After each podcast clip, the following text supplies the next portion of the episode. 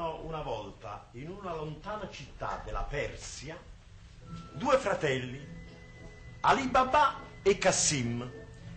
Essi erano tutti e due poverissimi, ma mentre Ali Baba aveva un cuore onesto e generoso, Cassim era malvagio ed avido di denaro. Quando furono grandi, Cassim prese in moglie la figlia di un mercante, diventando così padrone di una bottega riccamente guarnita e trasformandosi da un giorno all'altro in uno degli uomini più ricchi della città. Ali Baba invece aveva sposato una donna povera come lui e doveva procurarsi di che vivere andando a tagliare la legna nel bosco e portandola in città su tre asini che costituivano la sua sola ricchezza. Un giorno Ali Baba si trovava appunto nella foresta quando vide avvicinarsi a gran trotto un gruppo di cavalieri. Essi erano così grandi e forti e bene armati che Ali Baba ne ebbe paura e corse a nascondersi in cima a un albero altissimo. Dal loro aspetto, infatti, non si poteva dubitare che non fossero ladri. Ali Baba ne contò 40. Una banda di 40 ladroni.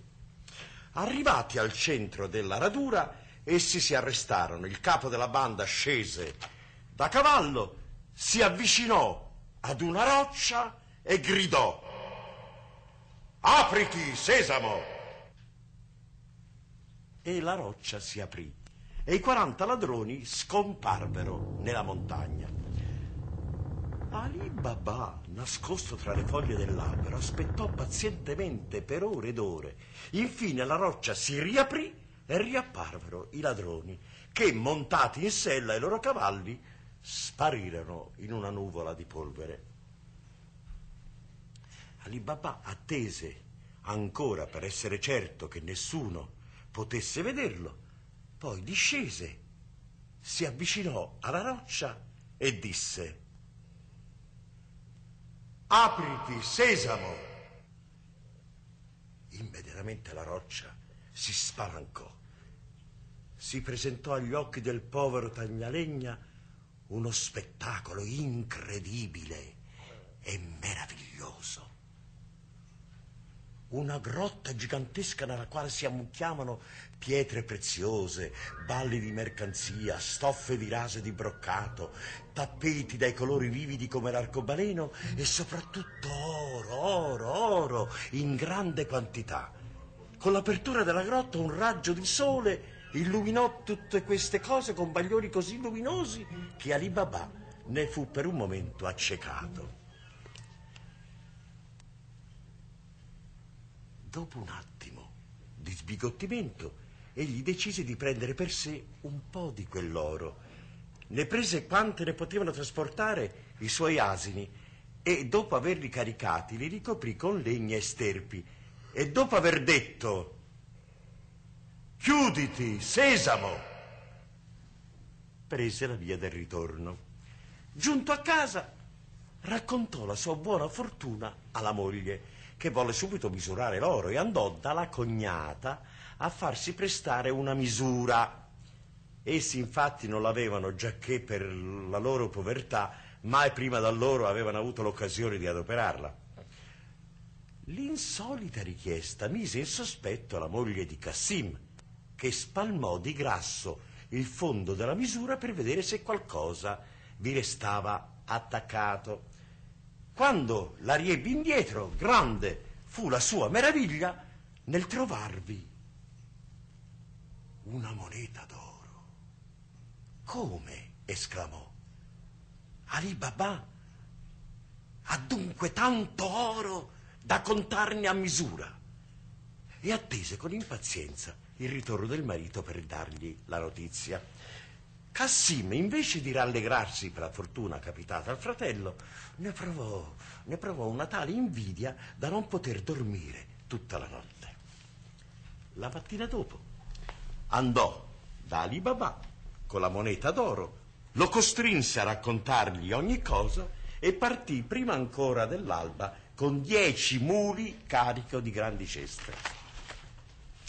Entrato nella montagna, dopo aver pronunciato le magiche parole, trovò subito il tesoro dei ladroni, ma eccitato dalla sua stessa cupidigia, caricò talmente i poveri muli che alla fine lui era stanchissimo e al momento di uscire non riuscì a, a ricordare la, la, parola magica e invece di dire sesamo gridava uh, uh, apriti orzo, apriti segala, apriti grano. E, niente, la roccia rimaneva chiusa. Intanto, verso mezzogiorno, i ladroni tornarono alla grotta. Quando videro tutti quei muli, si misero a cercare chi li avesse portati. Scoprirono Cassim nascosto dietro un mucchio d'oro e, sguainate le sciabole, lo infilzarono. La mattina dopo, la moglie di Cassim, allarmata per la lunga assenza del marito, corse da Ali Baba. Questi decise di andare alla ricerca del fratello che amava molto e partì subito con i tre asini alla volta della foresta. Giunto alla roccia pronunciò le parole magiche e quando la montagna si aprì si trovò dinanzi il triste spettacolo del fratello morto. Con estrema cura ne trasportò fuori il corpo, richiuse la roccia e riprese la via del ritorno. La morte di Cassim fu accolta dalla vedova con molte lacrime e acute grida. Ali Baba, che era un uomo buono, si impietosì e offrì alla cognata ospitalità nella sua nuova casa, ordinando ai suoi servitori di trattarla col massimo rispetto. Lasciamo ora Ali Baba godere il principio della sua fortuna e veniamo ai 40 ladroni. Quando questi tornarono alla foresta, gr- grande fu la loro meraviglia nel constatare che il corpo di Cassim era sparito eh, e che i loro sacchi d'oro erano diminuiti. Siamo scoperti e perduti, disse il capo. E se non troviamo un rimedio, perderemo tutte le nostre ricchezze. Chiunque sia l'uomo che conosce il nostro segreto, noi dobbiamo punirlo. La proposta fu approvata all'unanimità. Allora il più ardito intraprendente dei ladroni, travestiti in modo che nessuno potesse riconoscerlo, partì in cerca di notizie.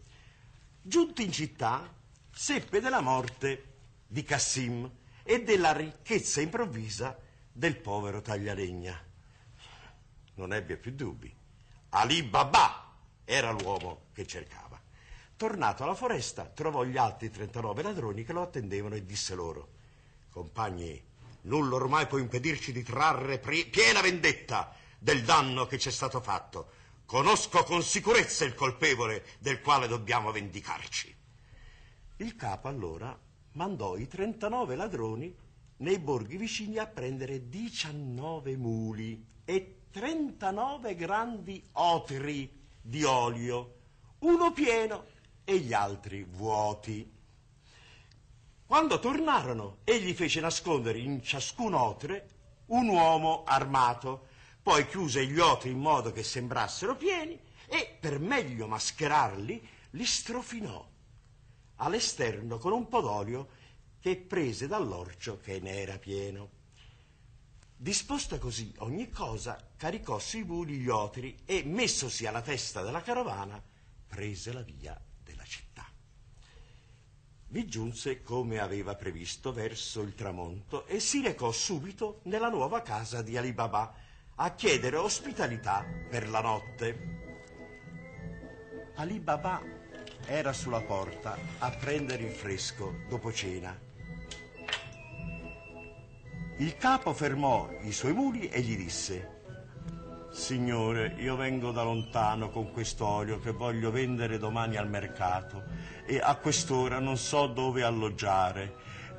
Se ciò non vi disturba, fatemi il favore di ospitarmi fino a domani mattina e ve ne sarò grato. Ali Baba, che come sappiamo era un uomo buono, gli diede il benvenuto, chiamò un servo che si occupasse dei muri e ordinò a Morgiana, sì, Morgiana, la sua schiava più bella ed intelligente, di preparare la cena e il letto per l'ospite. Mentre tutto questo veniva approntato, il capo dei ladroni andò nel cortile dove erano stati sistemati gli otri e disse a ciascuno dei suoi uomini quando dalla finestra della mia stanza getterò una manciata di sassi, uscite fuori tagliando gli otri dall'alto in basso con il coltello che avete. Ciò fatto tornò in casa e si coricò tutto vestito, pronto ad alzarsi dopo il primo sonno. Morgiana, intanto, che era in faccende in cucina, si accorse che nella sua lampada d'olio eh, non c'era più olio e siccome non ne trovò in casa pensò di andare a prenderne un poco in uno degli otri che erano in cortile. Appena si fu avvicinata al primo, il ladro che vi era nascosto domandò sottovoce: E ora?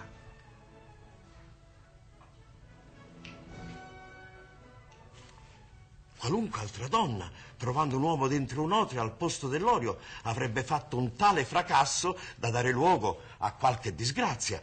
Ma Morgiana, come abbiamo detto, era intelligente e comprese subito l'importanza della sua scoperta e il pericolo che incombeva su Alibaba e la sua famiglia. Nascondendo la naturale emozione, rispose subito: Non ancora, fra poco. Si avvicinò al secondo otre ebbe la stessa domanda e diede la stessa risposta e così a tutti gli otri fino all'ultimo che era quello pieno d'olio. Morgiana capì subito che il suo padrone, invece di ospitare un mercante d'olio, aveva introdotto in casa i 40 ladroni e decise di salvarlo.